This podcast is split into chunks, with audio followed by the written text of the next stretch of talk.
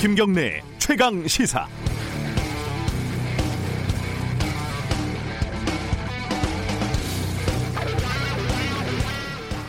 추미애 신임 법무부 장관과 윤석열 검찰총장의 1라운드가 어제 펼쳐졌습니다. 결과는 윤석열 총장의 수족을 다 잘라내는 쪽으로 정리가 됐죠.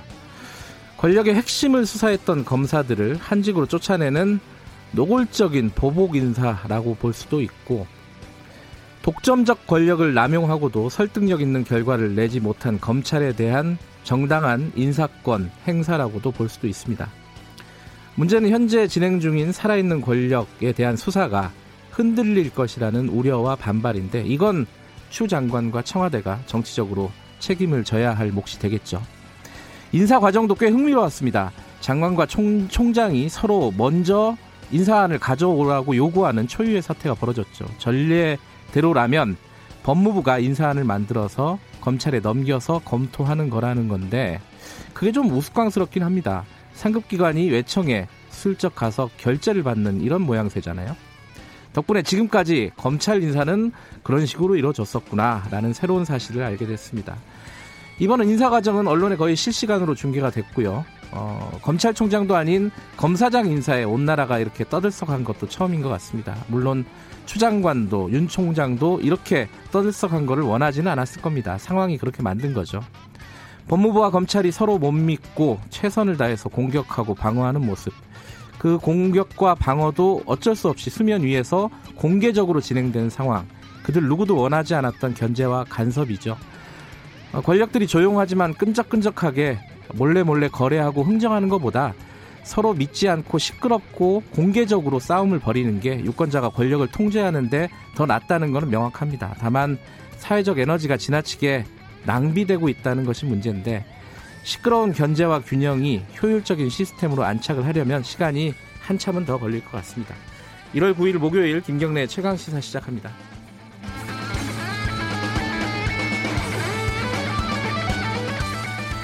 네, 김경래 최강 시사는 유튜브 라이브로도 함께하고 계십니다. 많이 와서 봐주시고요. 샵 9730으로 문자 보내주시기 바랍니다. 짧은 문자는 50원, 긴 문자는 100원 들어갑니다. 스마트폰 이용하셔서 콩으로 보내시면 무료로 참여하실 수 있습니다. 주요 뉴스 브리핑 오늘 오늘이 목요일이네요. 자, 고발뉴스 민동기 기자 나와 있습니다. 안녕하세요. 안녕하십니까. 첫 번째 소식은 세월호 소식이네요. 그 세월호 참사 당시 해경 지휘부에 대해서 검찰이 구속영장을 청구를 했는데요. 네. 법원이 오늘 새벽 이 구속영장을 모두 기각을 했습니다. 여섯 명에 대한 영장을 모두 기각을 했는데요. 구속의 필요성, 상당성이 충분히, 충분히 소명됐다고 보기 어렵다. 이렇게 판단을 했는데, 사고, 이 참사 발생 5년 9개월 만에 해경 지휘부의 책임을 인정을 해서 검찰이 영장을 청구했는데, 네. 법원은 구조 지휘의 법적 책임을 어느 선까지 물을 수 있을지에 대해서는 법적 다툼이 필요하다 이렇게 음. 판단을 한 것으로 보입니다. 네. 검찰 수사 일정의 차질이 불가피해졌는데요. 법조계 일각에서는 업무상 과실치사가 인정되기 위해서는 직접적인 인과관계가 증명이 돼야 한다 이런 주장도 나오고 있습니다. 뭐 검찰은 영장을 재청구할 것 같다는 움직임도 좀 있는데 네. 이건 어떻게 될지 좀 봐야 될 것 같고요. 또 한편으로는 그 사참이 어, 사회적 참사 특별조사위원회에서 좀 다른 얘기를 꺼냈죠. 옛 그 국군 기무사령부의 세월호 참사 유가족 사찰 정황을 확보를 했는데요. 기무사가 휴대전화라든가 통장 사본, 네이버 활동 내역 등 각종 개인정보와 TV 시청 내역까지 정보를 불법적으로 수집을 한 것으로 나타났습니다. 아, 김기춘 전 대통령 비서실장 등은 2014년 4월 18일부터 9월 3일까지 모두 35차례 기무사의 불법 수집 정보를 보고를 받았고요. 이걸 언론 대응에 활용했던 것으로 이번에 나타났는데요. 기무사 지휘부는 어, 민간인 사찰이 위법하고 직무와 무관하다 이런 사실을 인지를 하고서도 부대원들에게 첩보 수집을 지시를 했고 네. 이 부대원들은 또 이 지시가 위법하다는 점을 인지를 하고서도 사찰과 첩보 보고를 지속적으로 진행을 했다고 합니다. 아, 사참위는 사찰을 지시하고 결과를 보고받은 청와대 관계자 등을 제대로 수사하지 않아서 재수사가 필요하다고 판단을 하고 있는데요. 네. 김기춘 전 비서실장과 김관진 전 국가안보실장 등 당시 청와대 관계자와 기무사 관계자 71명에 대한 검찰 수사를 요청할 계획입니다. 근데 어차피 검찰 수사가 구조 실패 이후에는 그, 그 권력의 핵심부로 가지 않겠습니까? 그렇습니다. 그렇죠? 다음 소식은 이제 이란 어, 소식이네요. 좀 정리 좀 해보죠.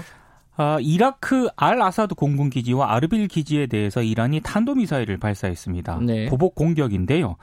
어, 이라크는 핵심 미군 주둔지거든요. 네. 특히 네. 알 아사드 기지 같은 경우에는 13개월 전에 트럼프 대통령이 장병 격려차 방문했던 그런 곳입니다.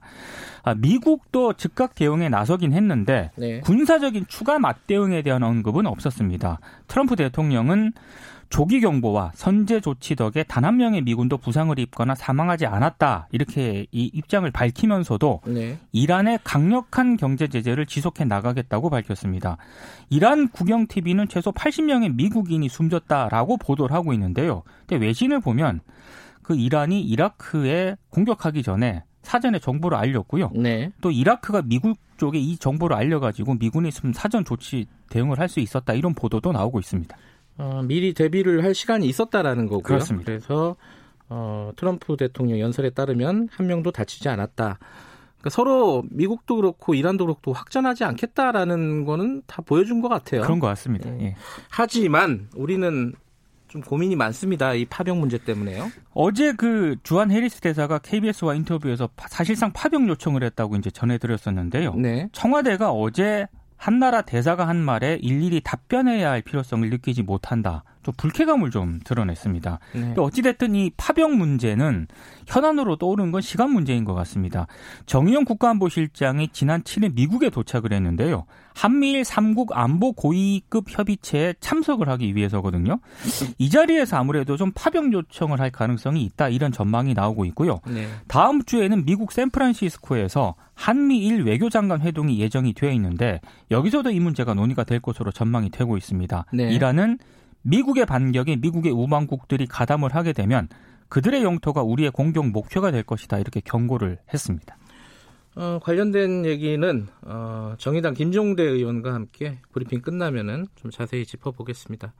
어제 어, 어제 제가 오프닝에서도 말씀드렸지만은 검찰 인사가 단행이 됐습니다. 검사장급 검사 32명에 대한 인사를 법무부가 단행을 했는데요. 네. 윤석열 검찰총장의 핵심 참모들이 대거 물갈이 됐습니다. 현재 검찰이 진행 중인 정부 여권 관련 수사가 영향을 받을 수 있다 이런 전망이 나오고 있는데요. 조국 전 장관 관련 수사를 지휘해 왔던 한동훈 대검 반부패부장은 부산고검 차장으로 자리를 옮겼고요. 청와대 선거 개입 하명 수사 의혹 수사를 지휘해 온 박찬호 대검 공공수사부장은 제주지검장으로 전보가 됐습니다. 검찰의 2인 자격인 강남일 대검찰청 차장은 대전고검 검사장으로 자리를 옮겼고요. 네. 그리고 지금 배성범 서울중앙지검장 같은 경우에는 법무연수원 원장으로 전보가 됐습니다. 법무부 주요 보직에도 인사가 진행이 됐는데요. 특히 검찰 예산, 인사 등을 총괄하는 핵심 보직인 법무부 검찰국장, 검찰국장 예. 이 자리에는 조남관 서울동부지검장이 발탁이 됐는데 이건 조금 이례적이라는 그런 평가가 있습니다. 동부지검이 그 유재수 사건을 수사하던 곳이잖아요. 그렇습니다. 예. 조남관 지검장이 사실상 지휘를 했었는데 네. 조금 이례적이라는 그런 평가가 있고요. 네. 어제 법무부와 검찰이 강하게 충돌했습니다. 법무부가 어제 오전 9시 반에 대검에 연락을 해서 10시 반까지 윤석열 총장이 법무부 청사로 오라. 추미애 장관이 인사안에 대한 의견을 듣겠다 이렇게 했는데 윤 총장이 이걸 거부를 했습니다. 대검은 검찰 인사위 개최를 겨우 30분 앞두고 검찰총장을 호출하는 것은 요식 절차에 그칠 우려가 있다 이렇게 거부 이유를 밝혔는데요. 청와대가 고위공직자 임명 권한은 대통령에게 있다는 또 입장을 밝히기도 했습니다. 어, 장관이 상급자잖아요. 그래서 오라 그러면은 사실 가는 게 맞는데 검찰이라는 조직은 또 독특한 조직이에요. 그러니까 이 독립성을 유지해야 되는 조직이기 때문에 네. 참 어렵습니다. 이 부분. 이 그렇습니다. 부분도 뭐 오늘 자세히 얘기할 기회가 있을 것 같습니다. 어, 정경심 씨, 어, 조국 전 장관 부인 정경심 교수 재판에서 이 비공개로 진행된다는 기사가 있던데 이건 왜 그런 거죠? 그 지난달 19일 공판 준비 기일에서 네. 검찰과 재판장이 강하게 충돌하지 않았습니까? 네. 그래서 법원이 오늘 그 정경심 동양대 교수의 재판을 비공개로 진행을 하기로 했습니다. 네. 그래서 오늘 정경심 교수 재판은 방청할 수가 없습니다. 향후 정식 공판은 공개가 될 것으로 보이는데요. 이 정경심 교수는 법원에 보석 청구서를 냈습니다. 음흠. 그러니까 이 검찰이 재판장에서 항의도 하고 이래가지고 굉장히 소동이 있었고 그게 언론에 굉장히 많이 나왔잖아요. 또 검찰이 뭐 재판 진행이 편파적이다 네. 이런 의견서까지 냈거든요. 그러니까 뭐 거기에 대한 부담 때문에 이 준비기일은 비공개로 하자 이렇게 한 것 같은데 이거 네. 자체가 굉장히 이례적이라고 하더라고요. 그렇습니다. 예. 예. 이거는 나중에 한번 따져볼 일인 것 같습니다.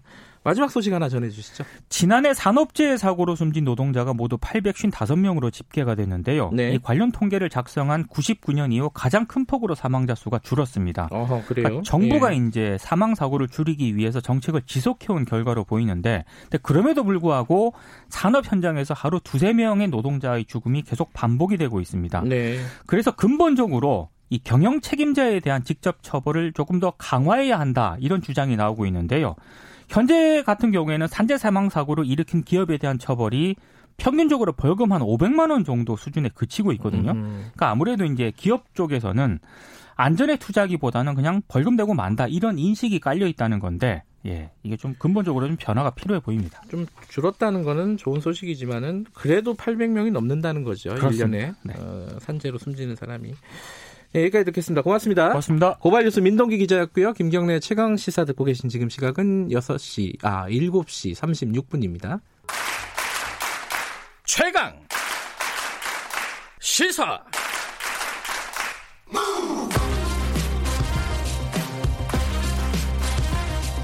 지금 여러분께서는 김경래 기자의 최강 시사를 듣고 계십니다. 네, 김경래 최강 시사 듣고 계십니다. 어, 뉴스를 보면은 막 전쟁이 어, 중동에서 금방이라도 일어날 것처럼 막 보이지 않았습니까? 어, 미국이 어, 이란의 사령관을 어, 피살했고, 아, 사살했고요. 사살, 사실상. 사살을 했고, 이란에서는 보복을 외쳤었는데, 이 보복 공격이 감행이 됐습니다. 어, 미군 기지를 공격을 한 거죠. 그런데 또 아무도 죽거나 다치지 않는 상황이 됐고, 미국은 확전을 좀 원하지 않는 취지로 트럼프 대통령이 연설을 했어요. 자, 지금 상황 어떻게 봐야 되는지 어, 정의당 김종대 의원과 얘기 나눠보겠습니다. 스튜디오, 스튜디오에 나와 계십니다. 안녕하세요. 네, 안녕하세요. 어, 일단 미국이 솔레 솔레이마니 네. 사령관을 어, 사살을 한 뒤에 네. 진짜 전쟁 나는 것 같았어요. 분위기는. 그죠? 네. 어, 전쟁 일보 직전까지 가는 듯한 양상이었는데, 네. 어, 어제 어, 트럼프 대통령이 연설을 통해 가지고, 어, 전쟁은 싫다. 그러나 경제 제재는 계속하겠다. 음. 평화를 끌어안겠다. 예. 예, 이런 연설을 하면서 사태가 진전 기미가 보이고 있어요. 예. 어, 그러니까 과- 당장 증시도 오르고 예, 원유 가격도 안정되기 시작했는데 어, 일단 트럼프 대통령은 피를 흘리는 전쟁은 싫지만 음, 그러나 이 예, 경제 제재로 이란은 계속 괴롭히겠다. 음. 예, 이러면서 그 장기전을 예고하는 이런 양상이 됐습니다. 근데 이란이 어 이제 자기 사령관이 죽고 나서 막 보복을 외치고 네. 막그 최고 지도자가 눈물을 흘리고 네. 막 이런 모습들이 연출이 됐단 말이에요. 네. 그래서 보복 공격을 했어요. 했는데 근데 이게 조금 애매해요. 그러니까 보복 공격의 수위도 굉장히 좀 낮았던 것 같고 예. 사전에 좀 알려줬다라는 그런 보도들도 좀 있어요. 아, 이게 예. 그, 저, 외국 군대 기지에다가 미사일을 발사한 거는 수위가 낮은 건 아니에요. 아 그래요? 음. 이거는 전쟁 행위예요. 전쟁. 뭐열몇 예. 발을 쐈는데 13발인가 예. 그렇죠. 예. 이렇게 상대방을 향해 미사일을 발사했다. 굉장히 고강도 대응인데 음. 이게 보면은 미리 그 준비할 여유를 주고 경고를 주고 음. 이렇게 함으로써 상대방은 별로 피해를 안 입었단 말이죠. 네. 이 아르빌 공군기지 저도 갔다 온 데입니다. 아, 과거에 그러셨어요? 우리 자이툰 네. 부대가 인근에 주둔해 있었어요. 네. 바로 그 옆에 있는 공군기지거든요. 예, 이라크에 있는 미군 기지인 거죠. 그렇죠. 예. 그렇습니다. 허벌판이에요. 예. 거기에 뭐 일부 시설들이 있지만은 사전에 이러한이 공격이 임박했다는 어떤 그 경고만 있다면 음. 아, 그 얼마든지 피신할 수 있고 음. 어, 활주로나 좀 손상됐을 뿐이지 주요 장비와 인력을 다 은신해 버렸을 건데 음흠. 지금까지 뭐 트럼프 대통령이 사상자가 없다 예. 이렇게 발표하는 것만 봐도 이미 충분한 대비를 할 여유를 준 겁니다. 음흠. 어, 우리가 보기엔 겉으로는 대단한 전쟁 행위 같지만 네. 속으로는 또 그 서로 간의 피해를 줄이기 위한 어떤 그 거래가 진행되고 있을 수 있는 거거든요. 예. 과거에 뭐 모택동이 저 대반의 금문도에다가 뭐 엄청난 수십만 발의 포탄을 쐈다 그러지만 짝수 일에만 쏘고 홀수 일에는 안 쐈다. 이렇게 함으로써 대만군 피해가 거의 없거든요. 음. 예측 가능한 전쟁을 한 거예요. 이게 예, 그랬을 때는 피해가 없죠. 전쟁이라기보다는 정치를 한 거군요. 그러니까 이거는 다. 어떤 그 군사력을 동원한 정치 전쟁, 음흠. 심리 전쟁을 수행하고 있는 것이고 네. 아직까지 파국으로 가는 걸 원치 않는 네. 양측의 어떤 신중함이 보여지고 있다. 그 말하자면 이제 우리는 이제 사실은 이제 제 3자로서 네. 어, 뭐 우리가 연관된 얘기는 뒤에 좀 하겠지만은 제 3자로서 보기에는 한쪽이 장군을 했고 한쪽이 몽군을 했고 네. 대략 여기서 마무리하자 네. 뭐 이런 느낌이에요. 느낌은 그렇게 어, 봐도 되나요? 그러니까 그 이란이 미국 군인이나 국민을 상대로 해서 직접 살상하는 데는 상당히 주저하고 지금 신중한 것 같지만 네. 그러나 우회로가 많다는 걸 유념할 필요가 있겠습니다. 어, 어, 중동 전역에는 그 네. 시아파 무장 조직들이 많아요. 아하. 어, 예컨대 그 레바논에 있는 헤즈볼라 네. 무장 단체죠. 에, 이란의 지지를 받고 있고요. 또 예멘의 후티 반군. 에, 여기도 그저 UAE라든가 사우디아라비아를 직접적으로 공격할 수 있는 네. 어, 무장 단체고 미사일까지 갖고 있어요. 음, 요즘은 NGO 무장 단체가 웬만한 국가의 무장력보다 뛰어나요. 미사일을 갖고 있어요. 네, 드론도 갖고 있고. 그리고 저 사이버 전도 합니다. 해커들이. 예, 이런 어떤 다양한 음, 그 어, 무장 단체들이 국지적인 어떤 위기를 불러 일으킴으로써 중동 전역에서 이란의 힘이 작동할 가능성이 있습니다. 네. 이렇게 보면은 겉은 뭐 이렇게 국가 간의 교전만 없으면 될 거 아닌가 하는 아하. 간단하게 볼 수 있지만 예. 중동이 갖고 있는 그 다변적이고 복잡한 특성을 고려했을 때 네. 앞으로 지역의 안정과 음흠. 위기 관리에는 상당한 어려움이 예상이 될 것이다. 그런 지금 이렇게 말씀하신 그 전면전은 아니더라도 국지전 같은 것들이 계속 벌어질 수 있다. 네. 근데 오늘 아침에 그러니까 바그다드의 그린존이라고 그 네. 외교관들이 있는 곳이잖아요. 네. 거기에 미사일 공격이 있었다는 네, 로켓포. 예. 예. 아, 뭐, 로켓 이건 공격. 포입니다. 대포. 예. 미사일이 아니고. 그게 그게 이제 AFP 통신에서 나온, 나온 얘기인데 네. 이것도 그런 어떤 거라고 보면 이것도, 되나요? 예, 이란이 이제 그 한 것으로 보여지는 예. 이란이나 그 저, 어떤 연관된 단체가 한 것으로 보여지는 로켓포 공격이에요. 예. 우리 왜 북한의 방사포, 뭐 예, 예. 장사정포 뭐가 위협적이라 그러지 않습니까? 그게 로켓포입니다. 아하. 예, 그래서 이번에 그런 어떤 그 재래식 무기를 동원해 가지고 두 발을 툭 떨어뜨렸다. 음, 거기는 1급 보안 지역이거든요. 그린존이요. 예, 예. 1급 보안 지역 외교관들이 사는 데고 이렇게 함으로써 어떤 그 계속적으로 어 충격을 주고 또 그러면서 무력 시위가 계속되는 음. 이런 어떤 산발적 양상들이 계속되는 것이죠. 그러, 그런 데서 만약에 이제 미국인이 어, 다치거나 사망하는 음. 사고가 벌어지면은 미국도 어, 다시 이제 보복을 할 수밖에 없는 상황 아니겠어요? 아이 그런데 예. 지금 그런 상황은 아니라는 거예요. 예. 예, 우리 집 고양이가 저를 물 때는 예. 일부러 안 아프게 물어요. 살짝. 예, 주인한 고양이- 고양이 키우세요? 예, 예. 우- 우- 그래서 이 고양이의 의도를 저는 알아요. 저를 이빨을 드러내면 물지만 음. 주인이 안 아프게. 음. 예, 그런데 지금 그 산발적으로 이렇게 그 진행되는 재래식 군사력에 의한 도발이라는 거는 네. 사전 경고하에서 이루어지는 것이고 네. 분명히 파국으로 가려는 것이 아니라 보복의 의지만 천명하는 선에서. 예, 우리 집 고양이 같다. 예. 근데 경제 제재는 강력하게 하겠다 이렇게 얘기를 했어요. 예, 어, 저는 그- 그게 더 무서워요. 어, 사실. 거기에다가 핵무기는 절대로 가질 수 없을 거다. 내가 네, 네. 임기 중에는 네, 트럼프가 그렇게 이렇게 얘기를 했습니다. 네. 이거는 뭐 지금 전체적인 기조가 바뀐다는 얘기는 아닌 거죠, 그죠? 아, 그렇죠. 그런데 네. 지금 이란 핵 협정을 탈퇴한 게 트럼프거든요. 음. 어, 그런데 지금 위기 속에서 이란은 핵 협정을 탈퇴 안 하고 인내하고 있다. 이제는 탈퇴하겠다고 하고 있어요. 네. 그러면 뭡니까?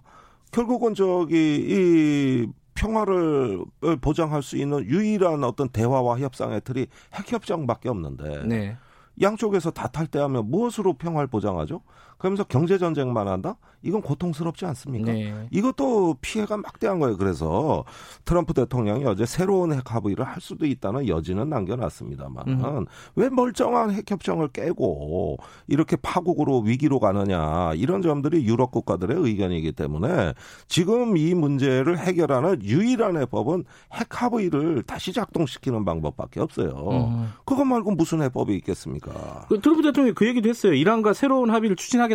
네. 그 얘기는 뭔가 국면 전환에 그러면 여, 여, 여 지가 좀 있는 건가요? 아니 그러니까 그냥 그, 말인가요 이거? 아니 예, 그 멀쩡한 핵 합의를 깨놓고 그리고 이제 위기를 관리할 틀이 없으니까 새로운 핵 합의를 할 수 있다 이건데 네.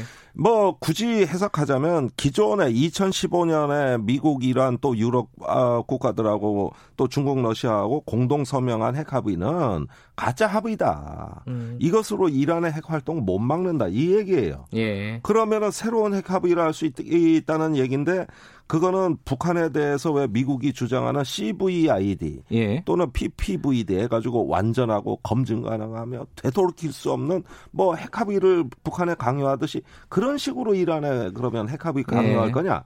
안 되는 거거든요. 음. 안 돼요 그런 식으로는. 예. 그건 주고받는 게 없는 일방적 행동이에요. 예. 여기서 어, 잠깐 미국 현지 연결해 갖고요. 미국 반응은 어떤지 한번 좀 알아보겠습니다. 미국 어, 미주 한인 유권자연대 김동석 대표님 연결돼 있습니다. 안녕하세요. 네, 안녕하세요. 워싱턴입니다. 네, 대표님 지금 워싱턴은 몇 시인가요? 아, 지금 5시 반, 오후 5시 반. 아, 오후 5시 반. 넘었습니다. 네. 어, 미국에서 그러니까 오늘 그러니까 우리 시각으로는 새벽에 트럼프 대통령 연설이 있었잖아요. 그렇습니다. 네. 오, 여기 시간은 오전 11시 한 10분에 음... 네, 성명을 발표했습니다. 지금 이제 김종대 의원과 저희가 좀 얘기를 나눴었는데 그 연설의 수위가 어, 생각보다는 좀 낮은 수위인 것 같아요. 어, 이게 뭐, 어, 더 이상의 군사력 사용을 원치 않는다 이런 식으로 했는데 이건 예측이 가능했던 부분인가요, 현재에서는? 아, 그, 지금 밝혀지는 거에 의하면은, 예. 어, 예측할 수 있었던 기미가 있었는데, 예. 예, 사실, 예, 사실 대통령 성명이 이런 내용으로 나왔기 때문에 그렇지. 예. 이 전까지는 미국 시민사회, 시민들 입장에서는 어, 대단한 공포에 가까운 이 전쟁 위기가 아하, 있었던 거죠. 그래요? 예. 그렇죠. 그, 이게 지난 한 만 일주일이죠. 6일, 예. 3일서부터 발생한 지금까지 미국 전 매체의 예, 매체 이란과의 이 사건 그리고 전쟁에 대한 이 위기 이감 이런 거 외에는 거의 뉴스가 없었습니다. 예, 음. 그렇기 때문에 예, 오늘 아침 여기 시간으로 아침에 대통령 오전에 대통령 성명을 보고서 네. 아 이게 역시 트럼프 대통령이 그 겉으로 크게 위협하고 그러지만은 좀 겁이 좀 많고 예, 솔직히 이 전쟁에 대한 생각을 제일 하지 않는 부분이 있구나 이렇게 되고 여하튼간에 미국인의 미국 그 이란의 보복 그 곤, 미군 기지에 대한 공격의 내용이 대통령 성명이 지난번 그 미국인이 어, 그 이란 공격으로다가 어떠한 피해나 다친 게 없다. 이게 뭐 감사할 일이고 뭐 이런 그 내용으로 됐어요. 네. 그리고 네. 어 예, 미국은 뭐 저 평화를 추구하고 평화적으로 하겠다. 아 그렇지만은 말씀 나눈 것처럼 어 그 더 강력한 제재, 경제 제재를 하겠다. 예, 이런 내용으로 봐가지고선 좀 많이 긴장이 풀리고 예, 이렇게 됐지만은 음흠. 어 아직까지 오늘 제가 의회에 들어가 있었는데 네. 2020년 들어와서 어제하고 오늘 이틀째 개원한 지 이틀째인데 한 세 배로 검색이 강화됐습니다. 어, 말씀하신 것처럼 국가 대 국가 서로 이렇게 전쟁을 하냐 안 하냐 이런 거에선 서로 짜고 친 것도 있는 것처럼 해서 완화가 됐지만은 네. 이게 시민 사회는 서로 적대감에 대한 감정은 굉장히 고조됐죠. 음. 테러라는 게 예, 예. 테러라는 게 이런 예, 국경 없이 일어나기 네. 때문에 미국 시민 사회는 이걸로 인해 가지고 굉장히 그 테러에 대한 위협 이런 것들이 고조돼 있고 네. 매우 불편해진 현실이다. 예. 아 분위기가 이렇습니다. 그 이란은 그 뉴스 화면을 보면은 아까도 제가 김종대 의원과 얘기를 나눴는데 굉장히 좀 호전적인 분위기지 않습니까 지금 어, 보복을 해야 된다 그 국민들은 미국 국민들은 여론이 어떻습니까 이런 상황에 대해서 그렇죠. 그 사건이 난 다음서부터 네. 그, 그 솔레이마니 장례식이니 장례식에서 하는 연설이니 최고 지도자들이 미국에 대해서 어떻게 보고하겠다라고 이렇게 그 하는 발언 같은 게 실시간으로 다 중계를 듣는 미국 시민들은 네. 굉장히 그 긴장이 됐죠. 그 징병 대상이 되는 그 웹사이트가 있습니다. 미국에는 네. 18살 이상이 되면은 어 25살까지는 어디에서 살고 있는 내가 아, 미국 시민이 여기 있다라는 걸 신고하게 돼 있습니다. 테러 네. 이후에. 예, 그거에 대한 징병에 대한 문의, 징병이 될 수는 없는데 문의를 하느라고 그런 그 시스템이 이 마비가 될 정도로 네. 갑자기 네. 긴장이 고조되었었고, 예. 네, 그리고 이 그, 그, 이 보복을 하겠다라는 이란 내의 이란 시민사회, 장례식 풍경, 뭐 이런 것들이 시민사회는 여과 없이 실시간으로 음. 중계되니까 트럼프 대통령의 이, 이 충동적인 결정을 막아야 되겠다라고 이렇게 생각하는 이 반전이나 평화 단체들의 아주 그 네. 긴급한 네. 시위라든지 야당 민주당 쪽에서 트럼프 대통령에게 자제시키려는 움직임이라든지 이런 것들 그리고 속속이 여론조사를 막 해가지고서 어, 전쟁을 원하지 않는 미국 시민들이 얼마나 아, 이게 의지가 있는가라는 것도 내 보이고 지난 한 일주일 동안은 그야말로 음. 어, 굉장히 그 위기감 때문에 긴장됐었는데 네. 예. 아직 이게 많이 풀렸지만은 어 그냥 평상을 찾지는 않았다. 네. 이렇게 설명할 수 있습니다. 아직은 좀 여진이 남아 있다라는 말씀이시네요. 예, 알겠습니다. 잘 들었습니다. 고맙습니다. 네, 안녕히 계십시오. 예, 미주 한인 유권자연대 김동석 대표였고요. 김종대 의원과 계속 얘기 나눠보겠습니다. 어, 우리 얘기를 좀 해볼게요. 네. 뭐, 두, 우리는 우려되는 게 두 가지입니다. 하나는 파병 문제가 있고 하나는 경제 문제가 있는데 네. 뭐 파병 위주로 좀 얘기를 해보죠 김성대 의원 전문 쪽이시니까 파병 음. 이거 어떻게 되는 겁니까? 아 이걸로 어제 국방부하고 계속 통화도 했고 어, 그래서요? 예, 예. 내가 여러 가지 사실관계를 확인해봤는데 원래 호르무즈 해협 파병은 네. 국방부가 국회 동의도 없이 예. 그 동안에 청해부대가 아덴만에서 작전하는 그 어, 상황을 그대로 연장해서 호르무즈 갈 수 있다는 입장이었어요. 네. 예, 그래서 지금 우리 왕건 함의가 있는데 이 함정을 그냥 호르무즈로 보내면 된다 이런 상황이었는데 그거는 치안 활동을 위해선 그렇게 할 수가 있는데 네. 지금은 교전 분쟁 상황이거든요. 음흠. 그러면 이건 문제가 달라집니다. 아하. 그래서 그건 별도 검토가 필요한 부분이고 국방부가 어 국회 동의도 받아야 되고 정말 신중하게 결정해야 된다. 동의 사항인가요, 국회? 네, 이렇게 아. 그렇습니다. 그래가지고 국방부가 작년에는 하고 싶어 하는 분위기였다면 지금은 아니에요. 전혀 음. 반대로 돌아섰고 그래서 아주 신중하게 검토 중이다 이런 말로서 다 지금 어, 관리를 하고 있고요. 그 다음에 구축함 한 척만 보내는 게 불가능해요. 어 그래요? 왜 네. 그렇죠, 그는? 거긴 해협이 좁아가지고 예. 그 가면 이란 지상군에 그 바로 표적이 되는데 음. 구축함 한 척이 무슨 방어 능력이 있습니까? 네. 작전을 하기엔 너무 빈약해서 음. 지금 그렇게 해서 보냈다가는 뭐 미국은 겁나서 못 때리는데 한국군 왔다 만만하잖아요. 네, 이건 막 얻어맞기 딱 좋은 파병이에요. 아하. 그래서 그렇게는 못하는 거죠. 음. 해서도 안 되는 거고요. 근데 어 미국이 계속 요구를 해왔잖아요. 요, 요 사태 벌어지기 전에도 네. 뭐 해협에서 이제 뭐 아까 말씀하신 치안 활동 같은 것들에 협조를 해달라는 취지로 음. 계속 요구를 했잖아요. 요번에 네. 그 해리스 해리스 자, 그 뭐야 대사도 네. 방송 인터뷰에서 예. 얘기를 했잖아요. 예. 이러면 그렇습니다. 우리가 부담을 가질 수밖에 없는 거 아닌가요? 아니 그러니까 예. 부담이 있는 건 사실인데 우리 스스로 부담된다고 해버리면 음. 아니 뭐 방위비 분담금이 협상 뭐 북한 비핵화 협상 우리가 지금 미국에 코가 걸려 있는 게 많은데 예, 예. 여기서 우리가 이거 부담된다는 얘기를 왜 해야 되는 거죠? 그것보다는 들은 예. 적 없다. 아. 이렇게 버티는 거예요. 아, 그 미국이 한국군이 호르무즈에서 치안 활동에 참여해 줬으면 좋겠다. 희망사항 얘기한 거예요.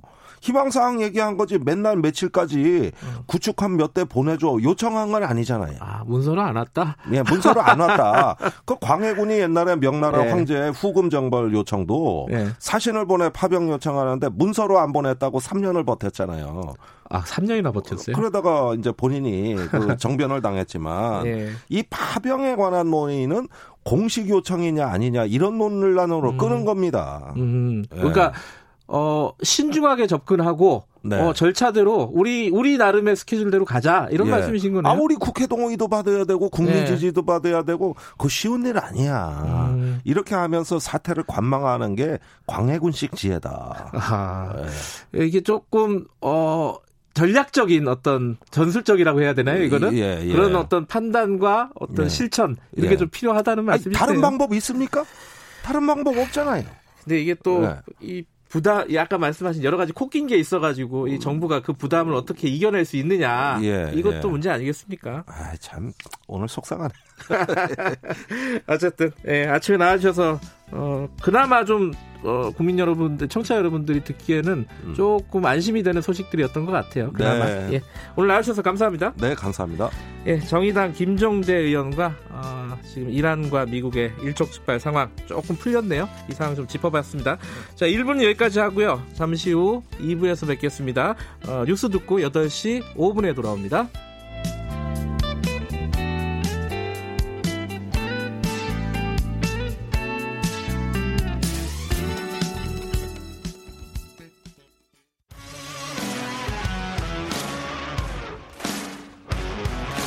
탐사보도 전문 기자 김경래 최강 시사. 김경래 최강 시사 2부 시작하겠습니다. 어제 정세균 국무총리 후보자에 대한 인사 청문회가 있었죠. 이틀째 열렸었는데 이게 끝난 것 같기도 하고 안 끝난 것 같기도 하고 그런 상황입니다 지금. 뭐 청문회 내용은 결정적인 한 방은 없지 않았느냐 뭐 이런 평가도 좀 일부 나오고 있기도 하고요. 오늘은 어, 여야 양쪽 국회 인사청문 특위 소속 의원분들을 연결해서 어, 얘기 좀 짚어보죠. 어, 먼저 여당을 연결하겠습니다. 더불어민주당 신동근 의원 인사청문 특위 위원입니다. 안녕하세요. 네, 안녕하세요. 신동근 의원입니다. 네, 제가 아까 잠깐 말씀드렸는데요. 네. 이게 청문회가 끝난 겁니까? 안 끝난 겁니까? 예, 어제 자정을 계기로 이제 산회가 된 거고요. 예. 그리고 어, 청문 기간은 끝났는데 네. 다만 그 어, 여야 간사 간의 협의를 통해서 네. 뭐 연장할 수도 있다라는 것을 이임해 달라는 것을 하고 산의가 됐습니다. 어 그러면 연장 가능성이 있는 거예요? 어 그 연장 부분에 대한 그러니까 우리 음. 여당 입장에서는 네. 몇 가지 검증을 더 하자고 그러는데 네. 그 검증하고도 말하자면 시간만 끌고 청문 보고서를 채택 안 해주면 안 되지 않겠습니까? 예. 그래서 청문 보고서 채택을 조건으로 해서 저희가 음. 받을 수 있다 이렇게 얘기를 했는데 네. 어, 거기에 대해서 야당은 좀 불확실하게 대답을 한 것 같습니다. 음, 또 검증위를 만들자 뭐 이런 제안도 야당 쪽에서 했어요. 맞습니다. 그 검증이 부분에 대해서요. 근데 예. 이제 검증하는 부분에 대해서 나중에 이제 야당 간사도 말씀하시겠지만, 네. 우리 당의 입장에서는 너무 지나치게 예를 들어 동탄 택지 뭐 관련된 네. 당사자들에 대해서도 검증을 하려고 하는데 저희가 봤을 때는 뭐 터무니없는 전혀 연관 없는 걸 가지고 하자고 받아들일 수가 없는 거죠.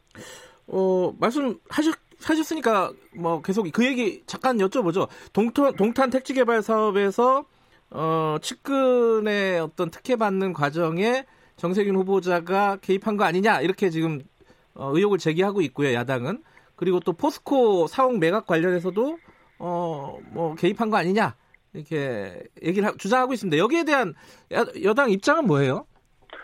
그 제가 봤을 때는 뭐 명확한 근거 없이 네. 지역에서 아마 그 사업과 연관돼서 불만을 가진 사람들이 과거부터 아마 제보하는 내용들을 그대로 어, 여과 없이 네. 아, 그 제안한 아, 어, 얘기한 것이다 이렇게 보고요. 네. 그 근거를 두 가지를 대고 있어요. 하나는 뭐냐면 그 화성 동태, 동탄 택지 개발과 관련된 사람들이 정세균 후보자와 지인이 있다는 걸 하나. 예. 두 번째는 뭐 정세균 후보자가 그 일로 인해서 어, 저 화성을 방문해서 사진을 찍었다. 네네. 뭐 이렇게 제안을 하는데요. 뭐 지인이라는 이유만으로 그런 의혹을 제기할 수는 없지 않겠습니까? 음. 그리고 당시에 화성을 방문한 것은 2017년이고요. 네. 그 택지 관련된 음, 부분에 불화가 됐던 그 사업 사건은 15년이거든요. 그러니까 음. 2년이라는 시차가 있는 거고요. 네. 그리고 또 방문한 것도 실질적으로 동탄 택지가 아니고 그 매향리에 있는 그 어린이 야구장인 드림파크를 방문한 것입니다. 음. 그러니까 전혀 관련은 없는 데를 방문했고 그리고 또 뭐 후보자가 조감도를 놓고 브리핑을 받는다는데 실질적으로 내용을 보니까 그때 지역 신문 언론을 봐도 그게 나오거든요. 네. 그게 아니고 매향리 그 미군 폭격장이 있지 않습니까? 네. 거기에 대한 피해 지역에 대해서 좀 국비 지원이라든지 뭐 예. 뭐 이런 사업 지원을 해달라는 그런 뭐 지역에 대한 민원이었지 뭐 특혜성 민원은 아니었습니다. 음, 알겠습니다. 관련된 내용은 야당 좀 이따 연결하면은 네, 제가 예, 여쭤보도록 하고요. 네, 네. 자 그러면은 전반적으로 이번 청문회 인사 청문회를 평가하신다면요 여당 입장에서? 아까 그저 음, 진행자께서도 말씀하셨는데 네. 언론에도 결정기한 한 방은 없었다 이런 얘기 하지 않습니까? 뭐 그런 보도들이 꽤 예, 예. 있었습니다. 예. 예. 이틀에 걸쳐서 밤늦게까지 뭐 검증을 집중적으로 했습니다만은 네. 그 후보자의 도덕성 또 자질 정책 부분에 대해서 여러 가지 뭐 근거 없는 의혹적인 있었지만 네. 명확하게 어떤 근거가 있다 할 만큼 다시 말해서 청문 보고서를 채택하지 못할 만큼 그렇게 결정적인 결함은 없었다 음. 이렇게 봅니다. 어, 그래도 쟁점이 한 두 가지 정도는 있었던 것 같아요. 하나는, 어, 이제 국회의장 출신이 국무총리로 가는 게 적절하냐. 이게 이제 야당에서 많이 제기한 문제 아니겠습니까? 예, 예. 뭐, 많이들 보도도 나오고 말씀을 하셨지만은 좀 정리해서 여당 입장을 좀 말씀해 주세요. 예, 그, 뭐 아마 좀 이런 사례가 별로 없었죠. 그렇죠. 그러다 보니까 예. 그런 문제 제기를 했습니다만은 뭐 저희는 그렇게 봅니다. 상권 분립은 입법부, 사법부, 행정부 각 기관이 기능적으로 서로 견제하고 균형을 잡으란 말이고요. 네. 또 우리나라 그 헌법은 이게 순수 대통령제라기보다는 일정하게 내각제적 요소를 가지고 있습니다. 다시 음. 말해서 의원이 국무위원을 할 수 있게 겸명할 수 있게 돼 있거든요. 네. 어, 그리고 또 뭐 각 기관의 전직 인사들이 다른 기관 가서 아예 일하지 말라 이런, 이런 내용은 아니다. 네. 따라서 네. 그것이 헌법이나 법률을 위반한 것은 아니다 이렇게 보입니다. 어, 또 하나가 그 협치내각 구성한다고 정 후보자가 얘기를 했어요. 네. 요거는 여당과도 협의가 된 내용인가요? 어, 과거에도 얼마 전에도 어, 제가 알기로는 이제 작년이죠. 네. 작년에도 어, 문재인 대통령께서도 협치내각에 대해서 구성하려고 여러 가지 제안도 하고 여당이 노력을 한 걸로 알고, 예. 예, 노력한 걸로 알고 있고요. 따라서 어, 여소야대일 때 안정적인 국정, 국정 운영을 위해서 협치 내각을 구성하는 걸 충분히 고려할 수 있다고 보고요. 네. 물론 야당도 어, 협치 내각을 받아들일 그런 또 자세가 돼 있어야 되겠죠. 그죠? 네. 알겠습니다. 그 만약에 야당 쪽에서 청문 경과 보고서 채택 안 하고 어, 시간이 계속 지연된다 이러면은 어, 뭐랄까요? 이 강, 강행 표결 강행하실 예정이신가요? 어떻습니까? 아직까지는 뭐 어떻게 말씀하실지 저희가 예, 예. 저희가 저희가 뭐 어, 사실은 여야 합의해서 경과보수 네. 채택을 원하고 있고요. 네. 뭐 지금 벌써 문재인 정부 임기 반이 되었는데 미채택된 건수가 23건이나 되지 않았습니까? 네. 그래서 좀 더 노력을 했으면 좋겠다 이런 생각을 음. 하고 있고 네. 그러나 이제 노력해도 안 되는 경우에는 법률상 이렇게 돼 있습니다. 청문회 끝나면 3일 내에 인사청문 보고서를 국회의장에게 제출해야 되고 네. 또 정당한 이유가 없는 경우에 이를 이행하지 않으면 의장은 본회의에 부여할 수 있다 이렇게 돼 있거든요. 네. 그래서 뭐 법률적 절, 절차는 그렇습니다만은 서로 합의하도록 노력해야겠죠. 네, 알겠습니다. 여기까지 듣겠습니다. 고맙습니다. 예, 감사합니다. 더불어민주당 신동근 어, 총리 후보 인사청문회 특위위원이었고요. 바로 야당 연결하죠. 자유한국당 김상훈 의원입니다. 인사청문 특위 역시 여당 간사입니다. 안녕하세요. 예, 안녕하세요. 네, 어 아까 저 여당 쪽에도 마찬가지지만 그거부터 여쭤볼게요. 예. 어, 연장하는 거는 어, 지금 간사시니까 더 잘 아시겠네요. 어떻게 논의가 되고 있습니까? 어, 어제 그 여러 가지 의혹에 대해서 네. 그 해명이 불충분한 부분에 대한 그 인사청문회법상의 검증위원회 구성을 제안을 했습니다. 네. 어, 근데 그것이 일단은 민주당 쪽에서 수용을 하지 않는 쪽으로 입장이 정리가 됐기 때문에 네. 어, 인사 경과 보고서의 채택이라든지 또 별도의 청문기간 연장은 아마 그 진행되지 않을 걸로 그렇게 예상이 됩니다. 예. 아 그래요? 아니 그 어, 표결하는 걸 조건으로 해, 아 청문 보고서 채택하는 조건으로 하면은 연장을 받아 받을 수 있다라는 입장이었던 것 같은데 여당은 어, 어떻습니까 야당은? 어, 청문회를 한 오전 정도 금요일 오전 정도 진행을 하고 경과보고 채택을 요구를 했습니다만은 네. 한국당 입장은 지금 현재 해소되지 않은 그 의혹에 대해서 음. 어, 검증위원회 구성을 통해서 보다 명확한 해소 의혹 해소가 필요하다는 어, 요구를 음. 했습니다. 그게 어, 선제적으로 받아들이시지 않았기 때문에 네. 어, 청문 기간 연장이라든지 뭐 그런 부분은 음. 어, 현재로서는 논의하기가 어려운 상황이다. 그래요. 그러면 뭐 보고서 채택도 안 되고 어 그 연장도 안 되고 어 이 상황에서 그냥 표결로 가는 그런 방법밖에 없는 건가요? 그러면은? 예, 그것은 그 본회의 의사 진행을 하는 의장의 몫이라고 판단이 네. 됩니다. 네.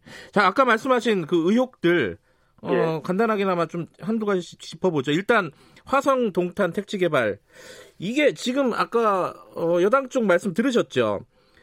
어, 어, 지- 못했습니다만. 아 그래요. 이게 어, 지인에 불과한 건데 그 신장용 전 민주당 의원 같은 경우도 그렇고 어떤 네.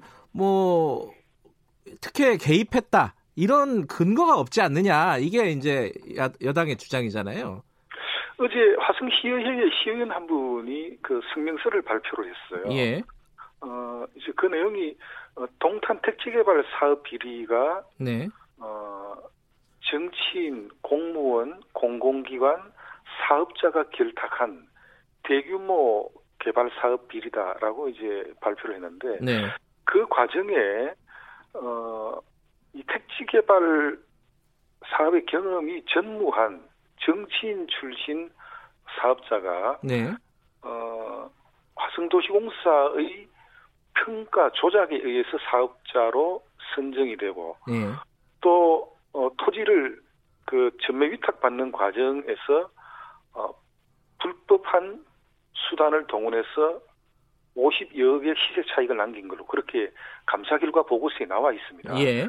근데 그 정치인 출신 사업자라는 분이 우리가 봐서는 이제 정 후보님의 그 각필한 인연을 맺고 있는 측근이라고 보- 보는 것이고 네. 정 후보님은 이런 진행 상황을 모르고 다- 단순한 지인에 불과하다 이렇게 이제 예. 그 이야기를 하시는 겁니다. 다만 인사청문회 기간 동안에 화성 시민들이 지금 이렇게 제보를 한 사- 사항이라서 네. 어 이거는 그 정 후보님과의 연관성 여부를 떠나서 명확한 검증이 필요한 사항이다. 그렇게 판단이 돼서 어제 검증위원회 구성 시에 이 부분도 같이 한번 검증을 해보자고 요구를 한 음. 것입니다. 근데 이제 그 화성 시의원이 그 얘기를 하면서 이게 사- 공개된 사진 있지 않습니까? 예, 이게 정세균 후보자가 어, 택지 개발 사업하는 설명회에 참석을 했다 이거잖아요. 예, 근데 그 사진도 이제 2017년 거고 그래가지고 사실 이게 그 개발 사업이 한참 진행된 건 2015년이고 예. 어, 그리고 사진에 나왔던 회의 내용도 그 개발 사업과 관련된 내용이 아니다. 이게 이제 아까 어, 신동근 의원의 주장이었습니다. 이거 어떻게 보시나요? 예, 그 2017년 6월 1일에 정세균 후보께서 네. 화성시를 방문해서 사진에 있는 예. 그런 사업장을 방문하셨는데 예. 정 후보님은 그때가 첫 방문이 아니에요. 예. 그 2013년도부터 그 꾸준히 화성시에 행사가 있을 때마다 네. 뭐 여러 차례 참석도 하시고 하셨는데 네. 어 이, 이번 사건을 제보한 그 시민의 그 의견으로는 이렇습니다. 그 네. 시민 단체라든지 이런 분들은 2015년에 동탄 특지 지구를 성공적으로 시세 차익을 잘 남기는 그런 어떤 그 네. 어, 사업을 해먹었기 때문에 2017년 화성 드림파크에서도 한번 다시 새로운 작업을 시도하는 과정에서 정세균 총리 후보를 초대한 것이다. 음. 그래서 정세균 총리 후보께서 그 현장에 방문해주면 어쨌든 어, 직간접적인 영향력을 통해서 다시 화성 드림파크의 어, 동탄지구에서 했던 그런 수법들을 어, 다시 한번 좀 시도할 수 있지 않겠나는 그런 기대감이 있었다 이렇게 이야기를 하는 것입니다. 뭐 어쨌든 여당의 입장은 그 과정에서 정세균 후보자가 어떤 역할을 했는지 아무것도 근거가 없지 않느냐 이거잖아요. 계속 이제 돌고 도는 얘기긴 하지만은. 예, 그렇습니다. 이제 그 결과는 네. 수사를 통해서 밝혀져야 된다고 봅니다. 음. 다만 그 작년 3월에 감사원에서 네. 어, 상황이 그 심상치 않다고 판단을 하고 배임죄로 검찰에 고발을 했는데 네. 그것이 지금 수사가 진행이 되지 않고 있어요. 아, 그래서 음. 그래서 작년 10월에 어, 화성 시민단체를 중심으로 한 1,400여 명이 다시 한번 어, 검찰 수사를 촉구하는 진정서를 제출한 음. 바가 있습니다. 네. 어, 그래서 지금 담당 검사도 저희들이 파악하기로는 어, 세월호 어, 특조단에 지금 파견이 돼 있기 때문에 예. 이 건에 대한 수사가 지금 진행이 어떻게 될 음. 것인가 저희들이 지금 눈여겨 지켜보고 있습니다. 예. 그 전체적으로 보면요 인사청문회 어제까지 한 걸 결과로 토대로 보면은 어떻습니까? 어, 반대를 하시는 건가요? 그러면 정 후보자가 부적절하다 이렇게 판단하시는 건가요? 그 역대 총리부 인사청문회의 자료를 저희들이 한번 검토를 해봤는데 네. 어, 이번 정세균 총리 후보 청문회에서 요구한 자료 제출률이 가장 낮았어요. 네. 어, 그래서 어, 상당한 자료가 지금 제출이 되지 않은 상태에서 본인이 해명하고 싶은 것만 해명하고 넘어가는 음. 그런 청문회가 되어 있기 때문에 어, 저희들은 가능하면 의혹을 명확히 해소하고 음. 어, 신뢰받을 수 있는 어, 국무총리가 탄생하는 게 저는 바람직하다라고 보는데 네. 그런 데에 대한 기대가 좀 무너졌다 그렇게 판단을 음. 하고 있습니다. 어, 검증이 부족했다 이런 말씀이시네요 한마디로. 음. 예 그렇습니다. 그 어쨌든 그 정세균 총리 후보와 오랫동안 인연을 맺었던 그 미래농촌 연구회 예. 또 대선 경선을 지원했던 뭐 하나의 또 뭐 이미 단체이긴 합니다만은 국민시대라는 단체에 저희들이 총 42건의 자료 제출 요구를 했는데 네. 한 건도 들어오지 않았어요. 그래서 네. 그 부분도 좀 검증이 필요한 게 아닌가 해서 검증위원회 구성 사유에 어, 포함을 시켰습니다. 예. 근데 이제 이 부분은 민주당이 받아들일 용의가 있다라는 의사 표시를 해주셨는데 예. 어, 결국 화성 동탄에 대한 여러 가지 검증 자체는 어, 수용을 음. 하지 않았기 때문에 지금 현재는 어, 이대로 뭐 인사청문회가 종료가 된 상태고 예. 또 인사청문 경과 보고서의 채택은 어, 검증위원회 무산건으로 사실상 음. 협의되기 어렵다고 보고 어, 본회의 상정에 대해서 어, 국회의장이 어떻게 판단할지가 지금 남아있는 그런 상태라고 봅니다. 알겠습니다. 경과 보고서 채택은 어려울 것 같다 이런 말씀이시네요. 예, 그렇습니다. 예, 말씀 잘 들었습니다. 고맙습니다. 예, 감사합니다. 예, 국회 총리 후보 인사청문 특위 자유한국당 간사 김상훈 의원이었습니다.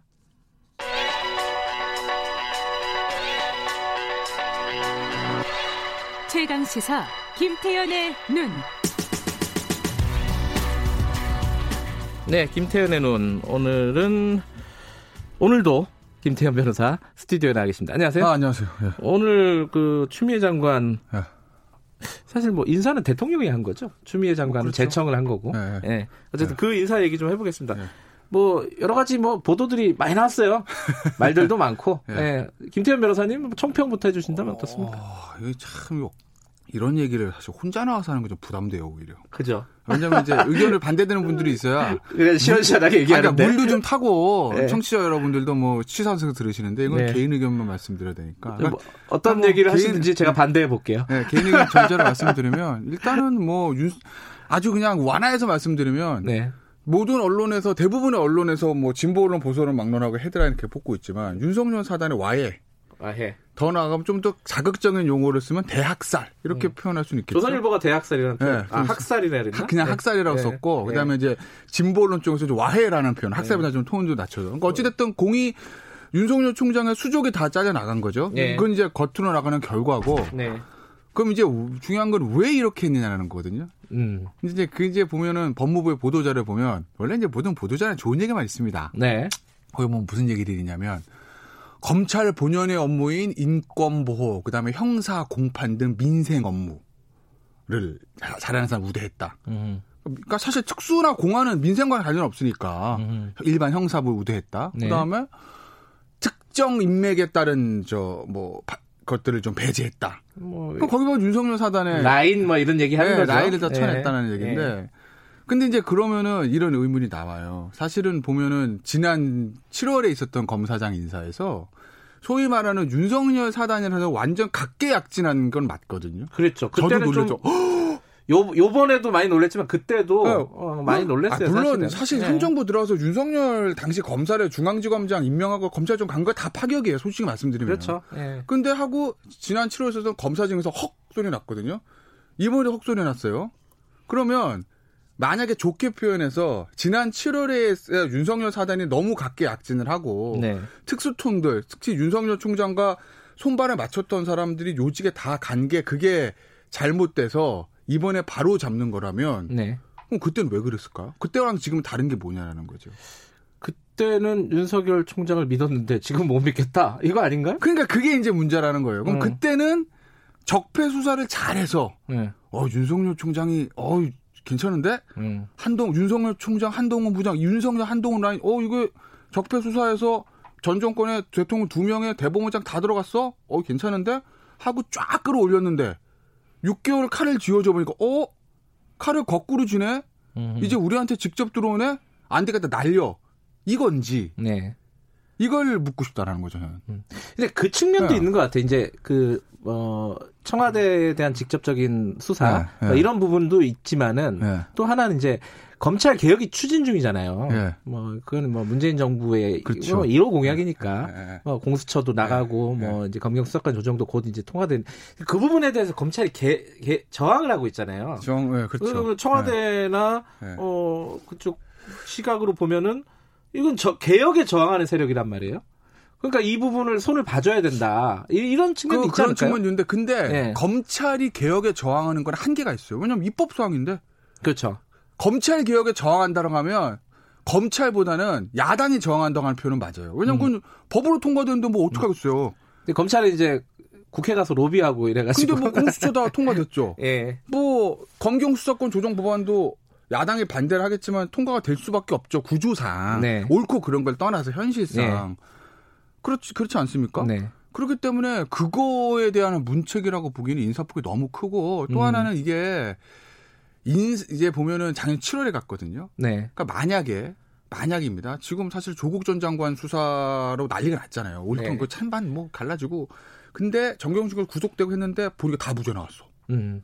그럼 문책할 수 있죠. 그때는 어쨌든 음. 그렇잖아요. 뭐, 그 이런 인사가 네. 있더라도 빠르다. 빠르고 예. 내년 7월에 그러니까 원래 대개 검사장 음. 1년 하거든요. 예. 그러니까 작년 7월에 갔어요. 예. 그 사실은 이제 보면 대통령 임기도 시작도 12월이 아니라 선거도 5월에 있어서 모든 예. 그런 게 좀 틀어진 건 있는데 예. 어쨌든 1년 됐잖아요. 1년도 안 됐잖아요. 그럼 내년 7월 또는 한 번 더 해가지고 그 다음 내저 올해 7월 또는 내년 2월에 해가지고 네. 검사장이 그 실질적인 임기를 1년 정도 보장을 해주고 나서 교체를 하면 음흠. 나름 명분이지. 야, 어떻게 특수통관 다 해먹냐? 음흠. 너도 지방 좀 갔다 와. 원래 경향교류 원칙이라는 게 있으니까 네. 그게 될 건데 지금 6개월 만에 날리는 거거든요. 그러니 이게 중반에 나올 수밖에 없는 거죠. 또 하나 짚어야 될 게이 네. 지금 진행되는 수사가 어떻게 되느냐. 네. 요게 네. 이제 많이들 네. 관심 갖는 거 아닙니까? 네. 특히 이제 조국 장관 관련된 수사는 마무리됐다고 대충 보고. 어, 그럼 그건 마무리된 네. 거죠. 기소됐어요. 지금 뭐 이제 하명 의혹 사건. 제일 중요한 그거잖아요. 네, 그거하고 유재수 관련 사건. 요거 요게 뭐 차질이 있을 것 같다 이런 전망에 대해서는 어떻게 보세요? 보면 이제 오늘 보니까 제가 아침에 주요 일간지들 사설을 쫙 스캔하고 왔는데 대부분 보면은 그건 공통되도 수사는 보장돼야 된다. 그, 그 그거는 아, 네. 한겨레 경향 뭐 조선 뭐 다 비슷해요. 네, 뭐 보수 언론은 당연히 네. 그럴 거고 이제 진보 언론은 한겨레 경향까지 야 수사는 가, 법무부와 청와대가 뭐 인상 그렇게 했다 쳐 음. 수사에 대해서 개입하면 안 돼. 그렇죠. 공정한 수사는 이건 보장해 줘야 된다는 게 이제 사설의 결론이거든요. 그건 보면 당연한 얘기잖아요. 당연한 네. 얘기예요. 근데 이제 수사가 실질적으로 어떻게 될 거냐는 거는 이제 어, 뭘 보셔야 되면 후속 인사. 그러니까 실제로 이제 사실은 한동훈 부장이랑 검사장이랑 박현호 검사장은 보고를 받고 지휘하는 사람이지 실제 피의자 신문하거나 이걸 조사하는 사람은 아니잖아요. 그렇죠. 예. 실제 담당하고 있는 예를 들면 동부의 저 우주사수권나 동부의 부장 음흠. 이름을 제가 잊어먹었네. 그 다음에 이 중앙에서 울산 저 거 하고 있는 저 김태현 공공행사부장 같은 부장 인사들을 어떻게 할 거냐는 거예요. 음흠. 근데 제가 알기로는 중앙에서 울산지검 울산 거 수사하고 있는 김태형 부장 같은 경우 작년 가을에 간 걸로 알고 있고 작년에 네. 한동 부장이랑 박철호 검사장 가면서 그러면은 일선 부장도 되게 2년 턴으로 텀으로 돌려요. 네. 그럼 6개월 됐는데 거기서 뺄 거냐라는 거. 음. 그 인사를 보셔야 되는 게 하나 있는 거고. 부장 인사를 한번 보자. 네. 네. 실무진들 인사를 네. 봐야 되는 거고. 신대 실제로 검사는 다 검사입니다. 예. 그러니까 예를 들어서 교체됐다 칩시다. 해오던 게 있는데 어, 나는 여기 보내주신 성원에 보다 그더 플레. 이건 안 돼요 본질적으로. 예, 예. 본인들 기본적인 정의감, 기본적인 검사로서의 그게 있기 때문에. 다만 속도와 강도는 속도는 좀 늦춰지고 강도는 알겠습니다. 약해질 수는 있죠. 윤석열 총장 사퇴 설 이런 부분은 어떻게 총장? 내가 제가 보다 사퇴 안 할 거고 하더라도 수사는 마무리 질 건데 수사를 음. 마무리 지는 방법은 두 가지겠어. 하나는 야 총장한테 직보해. 음. 대검 부장이랑 중앙, 중앙부장 건너 이거 있고 더 나가면 일각에서는 특별수사팀 구성 얘기 나오는데 오케이. 그거는 알겠습니다. 네. 김태현 변호사였습니다. 2부 여기까지 하겠습니다. 네.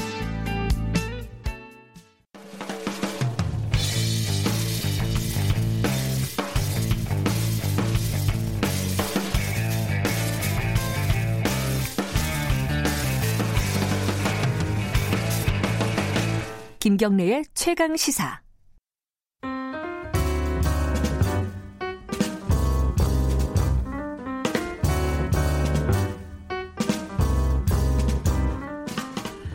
네, 더 나은 미래를 위해 오늘의 정책을 고민하는 시간입니다. 김기식의 정책 이야기 식스센스 김기식 더 미래연구소 정책위원장 오늘도 스튜디오에 나와 계십니다. 안녕하세요.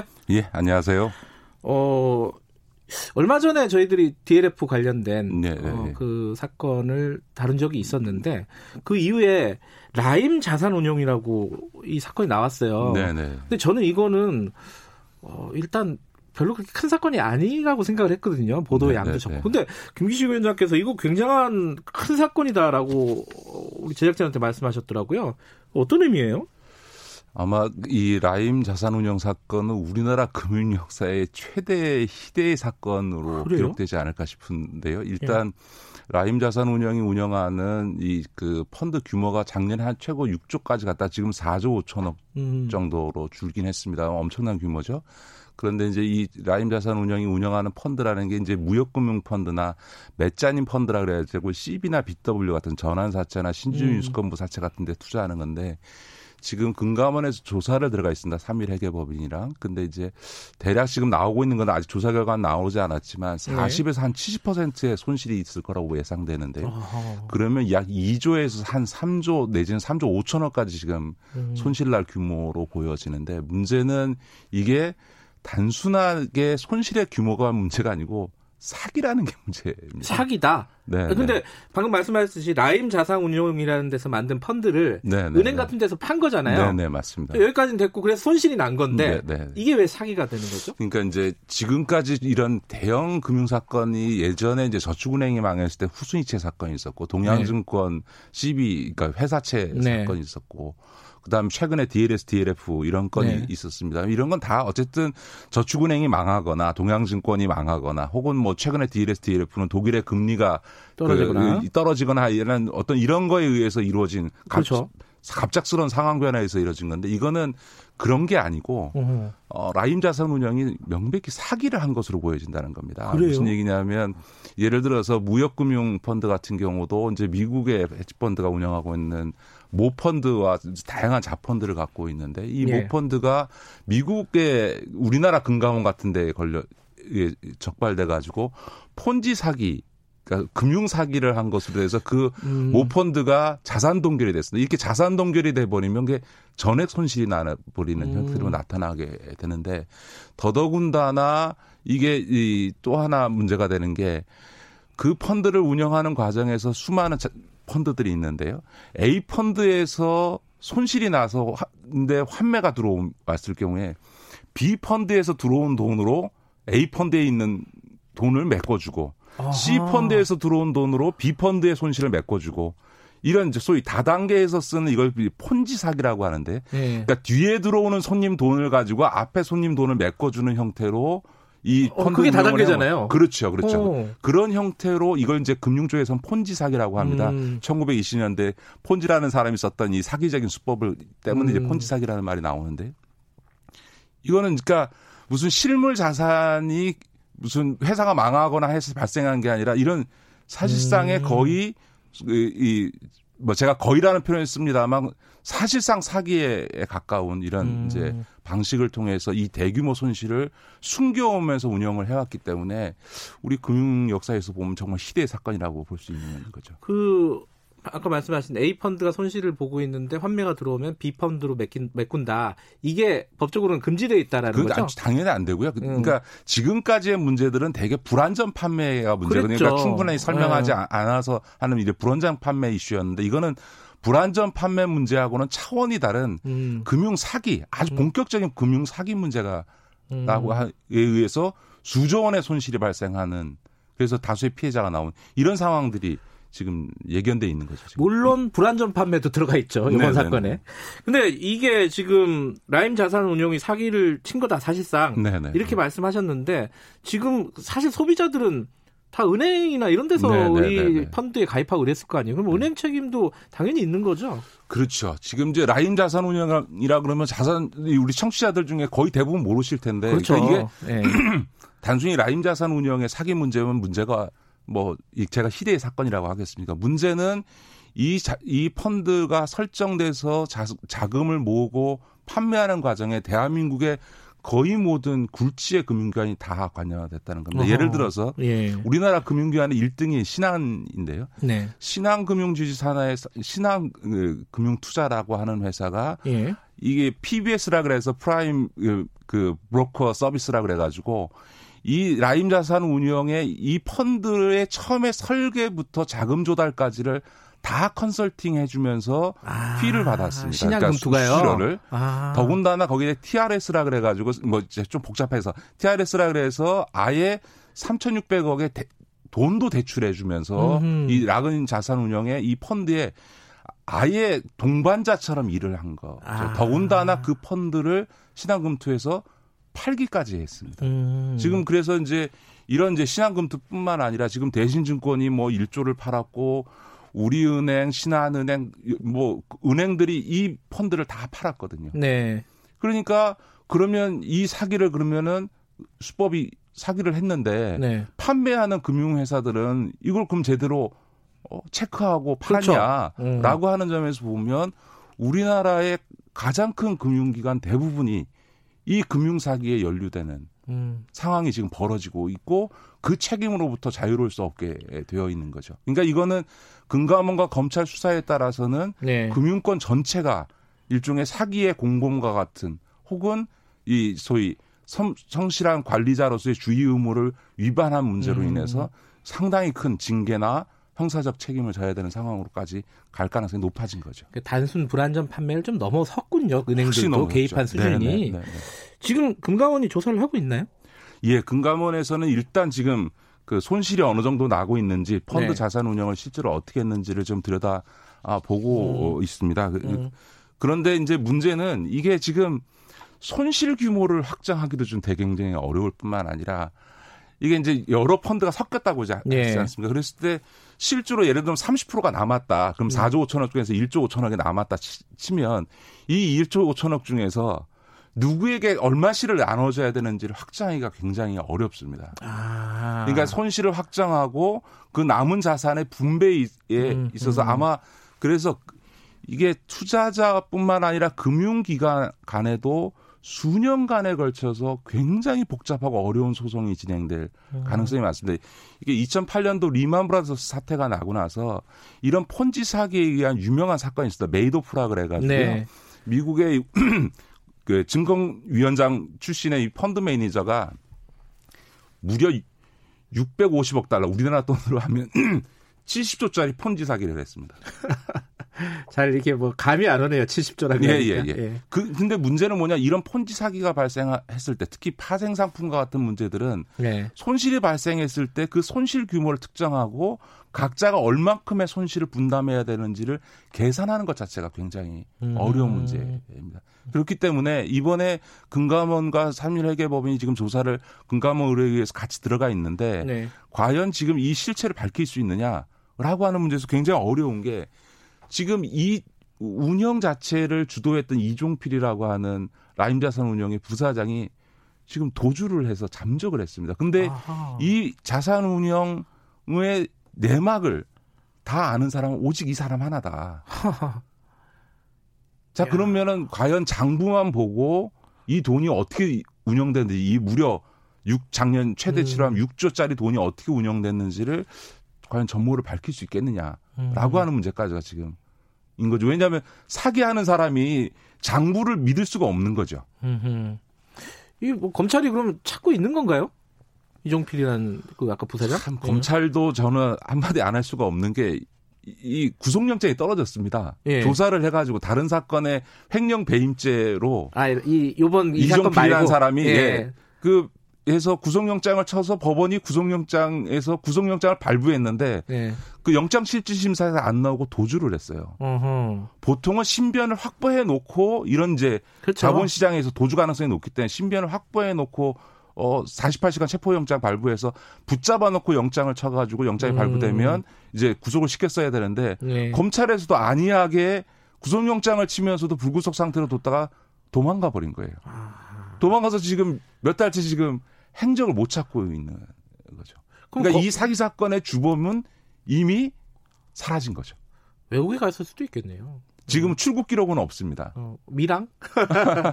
그리고 어쨌든 검찰도 수사를 굉장히 좀 초기에 미온적으로 어, 이, 이, 사건의 중요성이라든가 심각성, 그다음에 이종필이라고 한 자의 역할 이런 부분들에 대해서 검찰이 남부지검에서 안이하게 본 측면이 있는 거죠. 핵심적인 사람이 지금 그럼 잠적 중이고 그렇다 보니까 금감원의 조사도 시일이 많이 걸릴 것으로 보이고 그럼 앞으로 한동안 시끄러운 게 아니 금감원 네. 입장에서는 지금 이제 이미 그 환매들이 막 들어오고 있고 환매를 예. 지금 중단하고 있고 하기 때문에 조사를 마냥 끌 수는 음. 없을 거고요. 지금 조사 들어갔으니까 조만간 일단 음. 현재까지 파악 가능한 아, 범위에서 예, 조사를 예. 결과를 발표하지 않을까 싶습니다. 음, 하지만 어, 검찰 수사나 전모를 네, 밝히기에는 네, 네. 시간이 상당히 걸리겠네요. 그죠? 네, 네, 네.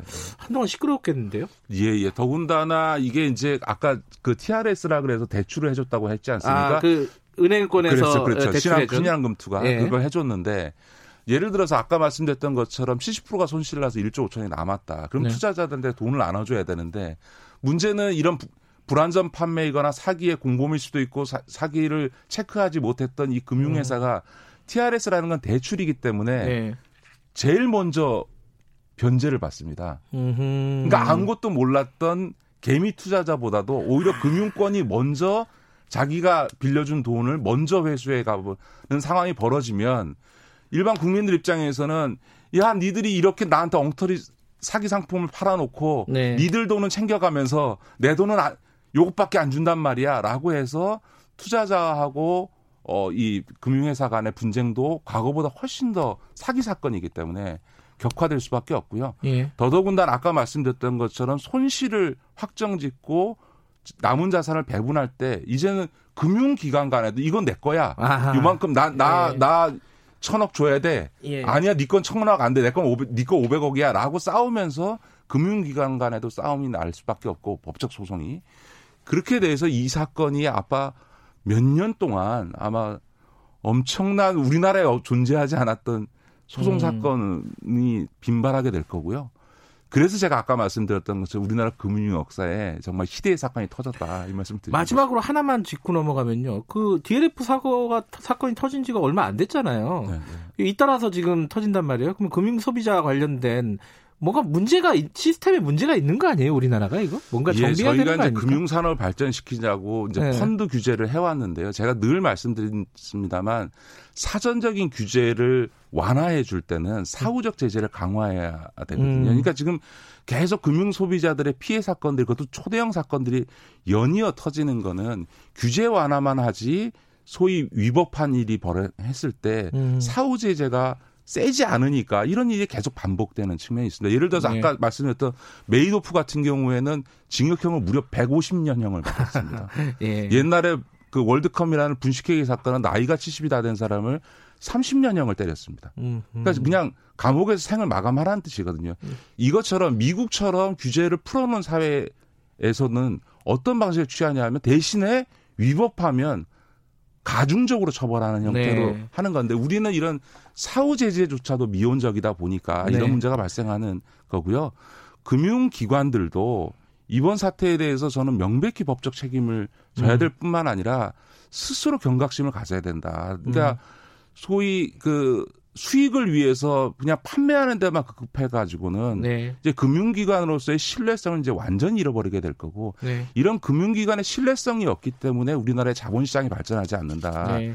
우리나라 다른 산업 반도체는 세계 1등이라고 하는데 금융산업은 맨날 뭐 캔, 케냐만도 못한다 이런 소리 하지 않습니까? 네. 왜 그러냐 하면 바로 이렇게 자본시장에 대한 신뢰가 우리나라 국민들이 없으니까 자본시장에서의 증권 투자나 이런 그 펀드 투자를 안 하고 부동산에 맨날 몰표 가거나 음. 이렇게 된 일이 벌어지는 거죠. 네.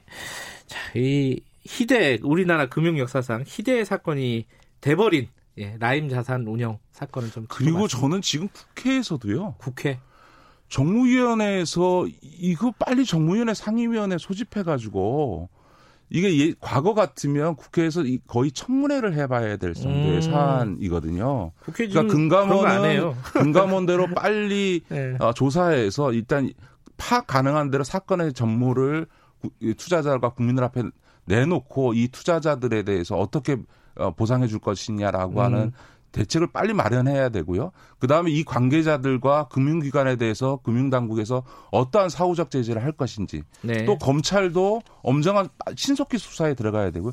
무엇보다 이 이런 상황이 반복되고 있는 상황에 대해서 국회 정무위원회에서 청문회라도 열어서 이건 점검을 해야 되는 거죠. 음, 이 사건에 대해서는 위원장께서 진짜 할 말씀이 많으신 것 같아요.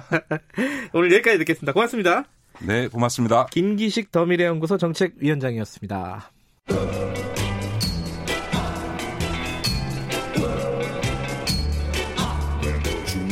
정글 같은 아침 시사의 숲에서 오늘도 웃고 울고 즐기며 사는 자연인 김경래 씨. 그의 하루 일과는 KBS 1라디오 김경래 최강 시사를 진행하는 것으로 시작합니다. 어, 그런데 이게 무슨 소리죠? 아침부터 열심히 준비한 자연인 김경래의 밥상 같이 드셔보실래요? 후회 없는 아침 건강한 시사 김경래의 최강 시사. 네 연말 연시 지금 연시네요. 어, 많은 시상식들이 열립니다. 어, 학교에서는 개근상 같은 거 주고요. 국회의원들도 상을 굉장히 많이 받는다 그래요. 어, 국회의원들 의정 보고서나 이런 거 보면은 무슨 상 받았다 무슨 상 받았다 다들 이렇게 써놓지 않습니까 별별 상이 다 있습니다. 그런데 이 상이 굉장히 좀 이상하다고 합니다. 이게 왜 주는지도 잘 모르는 상도 있고 어, 왜 받는지도 모르는 경우도 많고요. 이 상 문제, 국회의원들이 받는 상 문제를 어, 최근에 KBS가 집중적으로 보도를 했습니다. 국회 감시 프로젝트 K라는 프로젝트의 일환인데요. 어, KBS 정치부의 노윤정 기자 스튜디오에 모시고 갈, 좀 얘기 좀 나눠보겠습니다. 안녕하세요. 안녕하세요. 네. 이 이게 어제 오늘 일은 아니잖아요. 근데 네. 이게 취재를 이번에 하게 된 뭐 계기나 특별히 있습니까? 네, 사실 너무 흔해서 연말 연시 되면 네. 시상식이 너무 많아서 별 관심을 안 가지고 있었는데 연말에 한 의원실에서 문의가 왔더라고요. 무슨 언론 무슨 무슨 협회라고 하는 데서 시상식을 한다고 오라고 하는데 그런 협회가 있냐. 어. 한번 좀 알아봐 달라 이렇게 해서 제가 검색을 해 봤더니 그런 협회가 있는지 없는지도 확인이 잘 안 되더라고요. 와 그래서 그러고 나서 이제 쭉 보니까 이제 이메일에 보도 자료 같은 게 많이 들어와 있는데 무슨 상 받았다는 보도 자료가 엄청나게 많이 들어와 있는 거예요. 모두 음. 예전에는 그거 안 열어보고 그냥 버리고 이랬었거든요. 아, 국회의원들이 나 무슨 상 받았다 네, 이래가지고 네. 이제 기자들한테 뿌리는 보도 자료요. 네, 네, 예. 그냥 삭제했던 건데 하나하나 열어서 보니까 예. 정말 희한한 상들 많이 받으시는 것 같아서 예. 아 이거 이거 확인을 한번 해볼까 어떤 검증을 한번 해볼까 이런 생각으로 음. 취재 를 하게 됐습니다. 예. 근데 실제로 국회의원들이 상을 얼마나 많이 받아요? 이게 어, 많이 받는 사람들은 한 1년에 몇 개 받습니까? 1년에 어 지난해 경우에는 한 10몇 관왕 정도가 제일 많았던 것 같고 10몇 관왕? 네, 네. 아, 한 달에 하나씩 받는 거네요. 그렇죠. 네. 의정 보고서에 한 어, 계속 그 몇 관왕 몇 관왕 이렇게 수상실장 넣는 게 아, 그래요? 예, 고정 레파토리처럼 돼 있는데 음. 거기에 많게는 8년 동안 뭐 85관왕 뭐이 음. 정도까지도 나오더라고요. 예. 근데 이 상을 주는 데가 음. 국회의원들한테 상을 주려면 돈이 들잖아요. 네. 일단 뭐 상패라도 하나 만들어야 될 거 아닙니까, 네. 기본적으로. 그 왜 주는 거예요? 그 상 일부러? 네, 그래서 한번 그 시상식 하시는 분들 많이 만나봤는데 예. 생각보다 그렇게 돈이 많이 들어가지는 않는다고 합니다. 아, 그래요? 예, 음. 대관료가 한 수백만 원 정도 들고 그래 그 비용 절감을 위해서 뭐 이렇게 종이 상장 같은 걸로 만드는 것도 많았고요. 상패 안 만들고. 네, 네. 예. 그리고 이제 거기 참석하시는 기업인들 또 상 받으러 같이 오시잖아요. 아 국회의원들만 받는 게 아니에요? 네, 네. 항상 아. 보면은 쌍둥이 상처럼 기업인들한테 상을 주면서 같이 또 의정 대상 이런 것도 주고 음. 하더라고요. 거고요. 그러니까 기업인들한테 이제 광고비나 후원금 같은 걸 내라 이렇게 해서 음. 그 돈이 한 2, 300씩 내면은 그게 오히려 남는 장사가 되는 그런 시스템이었습니다. 아, 그러니까 상을 주는 사람들은 상으로 장사를 하는 거고 네, 그렇죠. 그게 얼굴 마담으로 국회의원들을 끼워 넣는 거고 네. 국회의원들은 네. 그 상 받았다고 자랑해서 좋고. 그렇죠. 아, 그런 네. 거군요. 예. 근데 제가 뉴스를 보니까 네. 굉장히 재밌는 뉴스를 하셨더라고요. 네. 이 실제로 기자가 상을 받아본 그런 걸 시도를 해보셨더라고요. 네, 맞습니다. 그 저희가 사실 상 받는 데까지 갈 생각은 없었는데 네. 어, 디에서 상을 공모를 한번 하길래 한번 여기 그러면 자격이 어떻게 되나 한번 문의 전화를 드렸더니 대뜸 돈부터 내라고 말씀을 하시는 거예요. 한 200만 원 내면은 상 받을 수 있다. 그 상도 국회의원들도 같이 주는 그렇죠. 상인데. 예. 국회의원 여야의원 6명 받는 상인데 한 예. 200만 원 후원금 내면은 자격이 될 것 같다 이렇게 말씀을 하셔서 그래 그러면 한번 내보지 이렇게 했더니 정말 시상식까지 쭉 이어지면서 일사천리로 그렇게 진행이 돼 버렸어요. 네. 기자라고 해서 공모를 공모에 신청하지는 않으셨을 아, 그런 건 아니고요. 그냥. 그 사회 공헌 부문상이 자리가 어. 비었다고 해서 그 자리에 응모를 하면서 이제 저희가 가공의 이력을 하나 아. 예, 조금 민감한 부분이긴 한데. 아, 이게 뭔가 예. 이 가명으로 뭔가를 하나 만들었군요. 네, 네. 그랬더니 상을 진짜로 줬어요? 네, 검증을 하는지도 궁금하고 해서 이런 음. 이력이 실제 있는지 그쪽에서 확인을 한다고는 하는데 검증하나 싶어서 한번 가공의 이력을 내봤더니 실제로 그 상패를 주시더라고요. 검증을 예. 하나도 안 해요? 전혀 안 하더라고요. 아, 돈만 한 200만 원 네. 내니까? 네네. 신분증 검사도 안 하시고 인터넷 검색해보면 뭐 저희가 안양에서 무슨 스피치 학원을 한다 이렇게 해서 그 원장 이력을 꾸며서 냈는데 그런 학원이 없다는 것조차도 인터넷 검색 한번 해보면 확인이 가능한데 그걸 안 하시더라고요. 심사 과정이라는 게 없군요. 아예 없는 것 같습니다. 아. 네. 그 그때 현장에서 이제 음. 그 사람들을 만났 실제로 상을 받았더라고요 뉴스를 네, 보니까 네, 네. 어 거의 무슨 진짜 원장처럼 하고 네. 화장을 하고 네. 기자가 가서 받았던데 그 받고 나서 신분을 밝히고 기자다 취재 중이다라고 얘기를 했죠. 네네 네, 그렇게 말씀을 드렸죠. 뭐라 그래요 그쪽에서는 그러면? 아 그쪽에서는 처음에는 굉장히 당황하시더니 예. 일단은 근데 돈을 받으실 때 조금 마음에 걸린 부분이 있으신 것 같아요. 뭐 부가세를 어, 수상자가 내야 된다. 부가세를 내야 된다. 그다음에 계좌번호를 불러주시는데 개인 계좌로 받으시고 아. 이런 부분들이 약간 있으니까 부인을 못 하시고 네. 네, 예, 그래서 돈 받은 부분에 인정을 하셨고 그러면서 네. 자격 검증은 왜 안 하시나 그랬더니 네. 아 그 일일이 공적서 나왔는데 그거 사실이냐 물으면 예. 불편하지 않겠냐 음. 상 받으러 오는 사람한테 그 결례 아니냐 이런 말씀도 하시더라고요. 예. 아니 근데 궁금한 게 저 뉴스 보면서도 궁금했는데 네. 뭐 이게 상 받는 사람들이 하도 많으니까 국회의원들 네. 뭐 거기에 나온 특정 국회의원들을 거론할 필요는 없을 것 네. 같지만은. 네. 그분들은 이 상이 의미 없는 상이라는 거 알고 있지 않아요, 국회의원들? 그러니까 의원실에서 기자들한테 이런데 상 받으러 가도 되냐 이렇게 물어보시는 것 같은데 네. 아시는데 근데 사실 뭐 크게 뭐 가서 일단은 가서 인사하고 얼굴 비추고 그다음에 네. 의정 보고서에 몇 관왕 적을 때 어느 협회가 좀 무슨 상인지 꼼꼼하게 적지는 않거든요. 음. 그러니까 뭐 상 받았다 이게 필요하니까 사진도 찍고 많이 음. 받았다 그것만 홍보하면 되니까 그냥 좀 어, 별 음. 검증 없이 그냥 상 받으러 다니시는 것 같아요. 약간 무슨 어 고등학생들이 입시 때문에 학종 뭐 예. 스펙 쌓는 그런 거 있잖아요. 네. 봉사활동 이런 거. 네, 댓글에서 그런 얘기 많이 봤는데 이게 어. 국회의원 스펙 쌓기다 이런 말씀들 많이 음, 하시더라고요. 예. 예.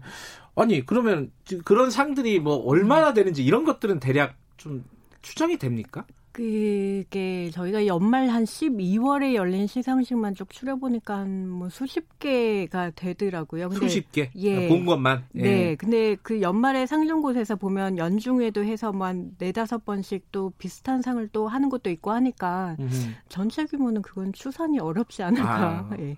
뭐 어디 뭐 국회 뭐 상 주려면 등록해야 되고 이런 것도 아니라는 전혀 거죠. 없습니다. 네. 근데 그 상 시상식이 저도 예전에 많이 봤는데 네. 국회에서 열리잖아요, 많이. 네, 네, 맞습니다. 그거는 왜 가능한 거예요? 그게 국회 빌리려면은 네. 그 약간 좀 쉽게 말해서 유령 단체 비슷한 거잖아요. 네, 그렇죠. 그, 그런 사람들이 어떻게 국회 회의실 같은 걸 빌리죠? 예, 보통 의원실에서 국회 회의실을 대관할 수 있는 자격이 있거든요. 그러니까요. 국회의원이 아니면 안 되기 때문에 네. 의원실에 부탁을 하는 거예요. 뭐 회의실 하루 빌려달라 이렇게 말씀을 하시고 아, 그러니까 전 그게 답답한 거예요. 국회의원이 그러면 그 검증을 좀 하고 해야 되는 거 아니냐. 보통 뭐 지역구의 민원 비슷한 식으로 청탁이 들어오는 아 경우도 많고 거절하기가 곤란하고 그래서 네. 대관을 해주면 감사합니다 하면서 대관해준 의원한테도 상 하나 주고 이런 식으로 운영이 아, 많이 되고 있습니다. 그런 사람들도 네. 실제로 있었어요? 네, 작년에 아 작년, 그러니까 작년 4월에 국회 사무처가 그 관련 내교를 조금 강화를 했거든요. 이게 음. 왜냐하면 김영란법 위반 소지가 있다고 해서, 음. 근데 그 이후에만 저희가 확인한 게 12건 정도가 있더라고요. 음. 계속해서 계속되고 있습니다.